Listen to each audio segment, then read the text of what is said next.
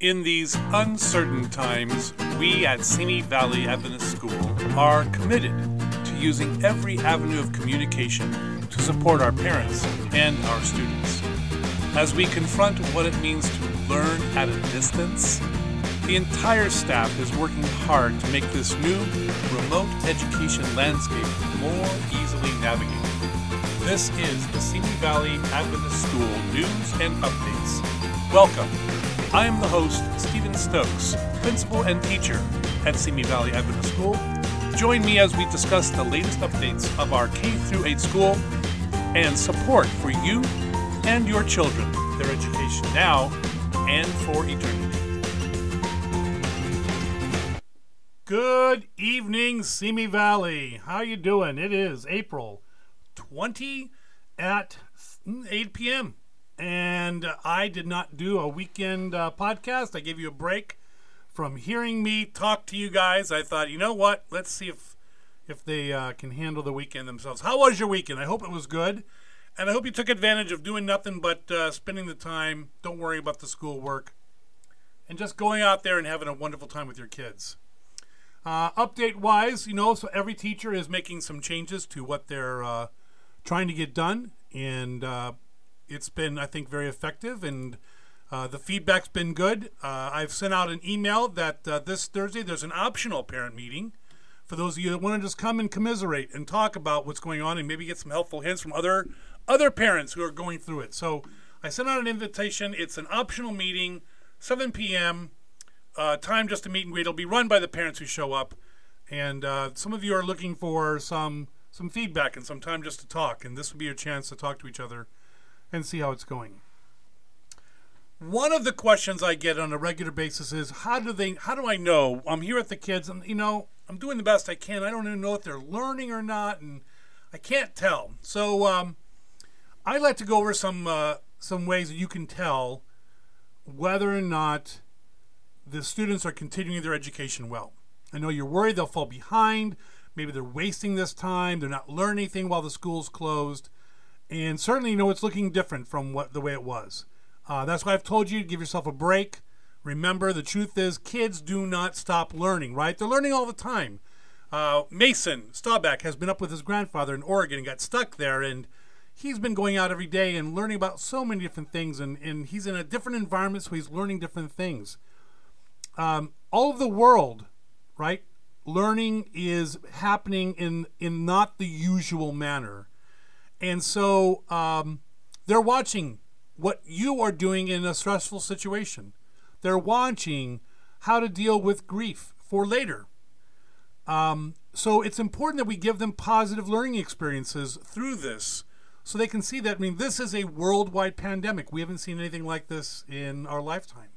Um, I've seen on TV people have compared it to 9 11 and to everything, but this one's affecting all of us here, people losing jobs people are you know there's so many things that are happening. So um, it's important that we give them these positive experiences at home throughout the day. So uh, i want to reassure you that that these children are learning and um, they don't need to be the teachers themselves and you don't need to be a teacher yourself and you don't need to tie yourself into knots to be a superhuman.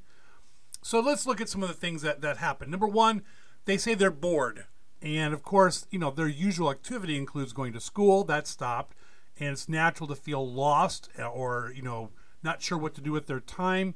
But I, I want to urge you to not jump in with ready made activities. I think I've told this on more than one occasion that well, one time I turned to my mom and I went upstairs and I'm like, I'm bored. It was the summertime, there wasn't anything to do. And my mom looked at me and she said, No, you're boring. I'm like looking at her she's like, if you're not boring a person, you won't be bored. Find something to do. It's you know, so don't always jump in with the okay, let's find something to do. A hurry up quick. Boredom creates imagination, creativity, resourcefulness, inventiveness. Trust me. have to be careful, I guess, but they will find ways to get entertained and get engaged. You know, nope, you can't have the TV, you can't have the laptop, the tablet, whatever it is. Um, go find a way to get entertained. And they'll do it. They will find new ways to do old things. I had students tell me about new games they're kind of creating at the house. One kid said, It's such a good game, Mr. Six, I want to teach it to you. I'm like, Okay. So at some point soon, he's going to teach me this new game he's got. And uh, just because they, you know, can't leave the house doesn't mean they can't um, find, take these skills and things that they do have and create, you know, flexible, adaptable games. Um, so, uh, you know, they can connect online with their friends, but uh, they can also find other things to do. Okay. Um, I know that, that finding things to do kind of creates noise, right? They're practicing musical instruments, playing board games, asking questions. It seems like you may be constant chatter, right? But the fact is, noise means they're they're learning. Okay, um, finding new ways to do things and can be noisy. But remember that noise often, if it's positive behavior, when they're engaged, they're going to be noisy. Perhaps they're puzzled, right? Perhaps they're not sure what to do uh, that's a that's a form of learning. I don't know how to do this. Let's figure it out. That's a great. Not knowing how to do something is a great way to learn. You know, spend some time. Remember, not everything is learned in an instant. Not everything comes to you, boom, and oh, I got it. I see it, I got it. In fact, sometimes the best things we learn are things we puzzle over for a while. Do you remember the first time you got a gigantic uh, jigsaw puzzle of 5,000 pieces? and it just seemed endlessly difficult. But at the end, when you were finished, how proud you were. Look, being puzzled is a great thing, okay? A challenge. It takes time to overcome. You know, it can be messy, right? But um, developing spatial thinking and fine motor skills, problem solving, reasoning skills, these are things that come with a challenge that is not solved immediately. And we can teach them right now hey, I know you can't do it now. That's a great thing because when you learn it, you'll have conquered something big. But it, it may be messy to learn, right? Messiness is a good sign of learning. Uh, it is. Obviously, we don't want to uh, have a mess everywhere forever, for always, and we want to maybe make plans on messiness, but inventing things out of junk material, cooking lunch, right? conducting a, a science experiment they find online or having Legos everywhere, pick them up because they're horrible to step on. Building a, a, a, fort in the bedroom with old sheets and blankets and wood you find from the backyard or the garage. It, can be messy, but it can be great. So, what a tremendous, important design concept, right? Let them experiment with their creativity and with what they're doing. And if it doesn't work, do it again, right? Um, messiness, challenges, noise. These are all ways that they're going to be signs that they're learning. Uh, are they reading more? This, you know what? I tell you. Uh, I wish, I wish, in all honesty, that I had more time during the day. But I would love, I would set aside an hour every day after lunch and say, "We've got a quiet hour. Quiet time is reading time. If you fall asleep, fine. But we're going to be reading, and just everybody find a good book, settle in, right? as long as they're doing it every day, it, it doesn't have to be a class novel or a special reading book from school. It could be their favorite book or recipes or instructions for a game or subtitles on a movie. Uh, I'd rather them get a good storybook. Have the older one read to the younger one a really good story. Or you, as a parent, pick up. You know, I got to tell you, I was in middle school when I got it, but I spent uh, when my son was in sixth grade, I read the Lord of the Rings trilogy to him.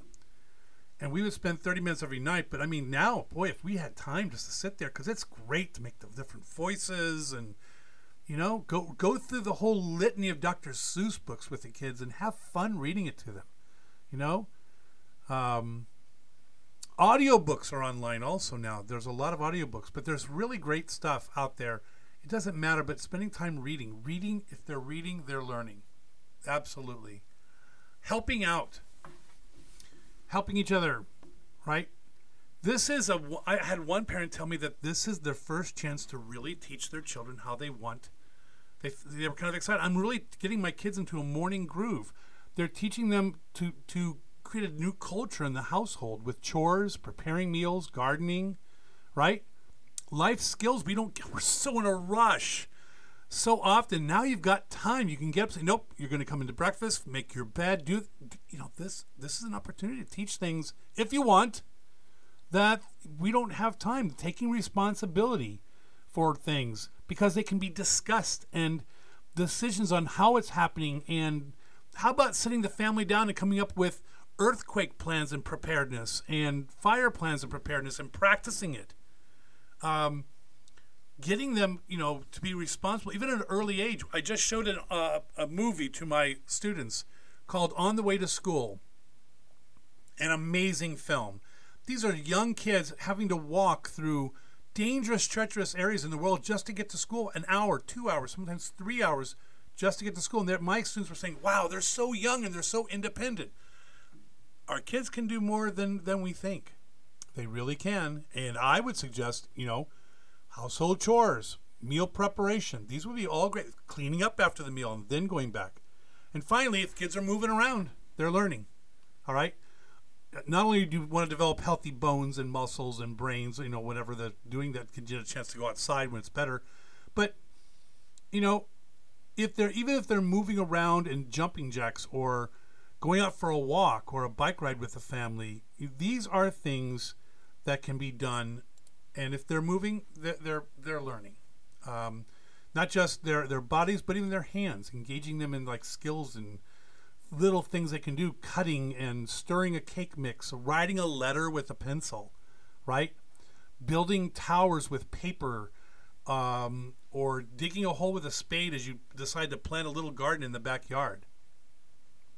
Look, obviously they're contacting with us and they're doing their work, and there's uh, obviously a curriculum and a design behind everything we do. And you know that we are working hard to support you and to help support the child's learning at home as we're trying to create this online learning environment, our lower grade teachers are making packs of learning materials to distribute every week, and we're putting those list of activities to do.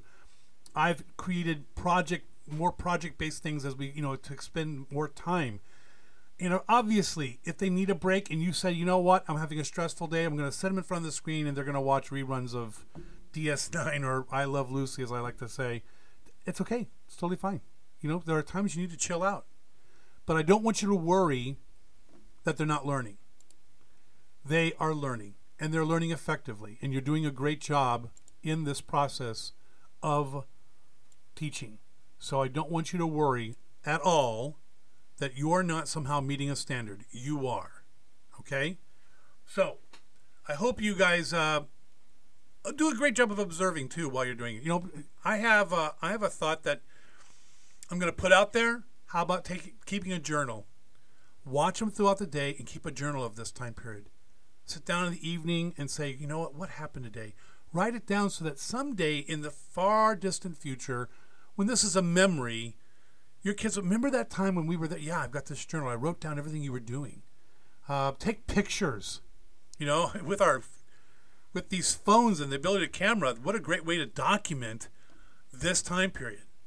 So don't worry. They're learning. Enjoy it. Find ways to enjoy it. Take time for you to enjoy it. You're doing a great job, mom and dad. And uh, I want you to know that we're very proud of every one of you. Let's pray as we end this evening uh, on this uh, Monday night. Dear Lord, thank you for the challenges that have come our way and for the answers that have come our way and the fact that you are right here beside us. It is so good to know that we are not alone, that so many other people are feeling the same thing, and that yet still, Lord, that anxiety can creep up. So take it from us tonight. Plus, every parent that is in our school, all of our families far and near, keep us safe and keep us healthy. We pray these things in Jesus' name. Amen. Okay, that's it. Once again, another successful podcast. And uh, this one's below 15 minutes. I'm proud of myself. Have a good evening, and we will talk to you again. I will talk to you soon.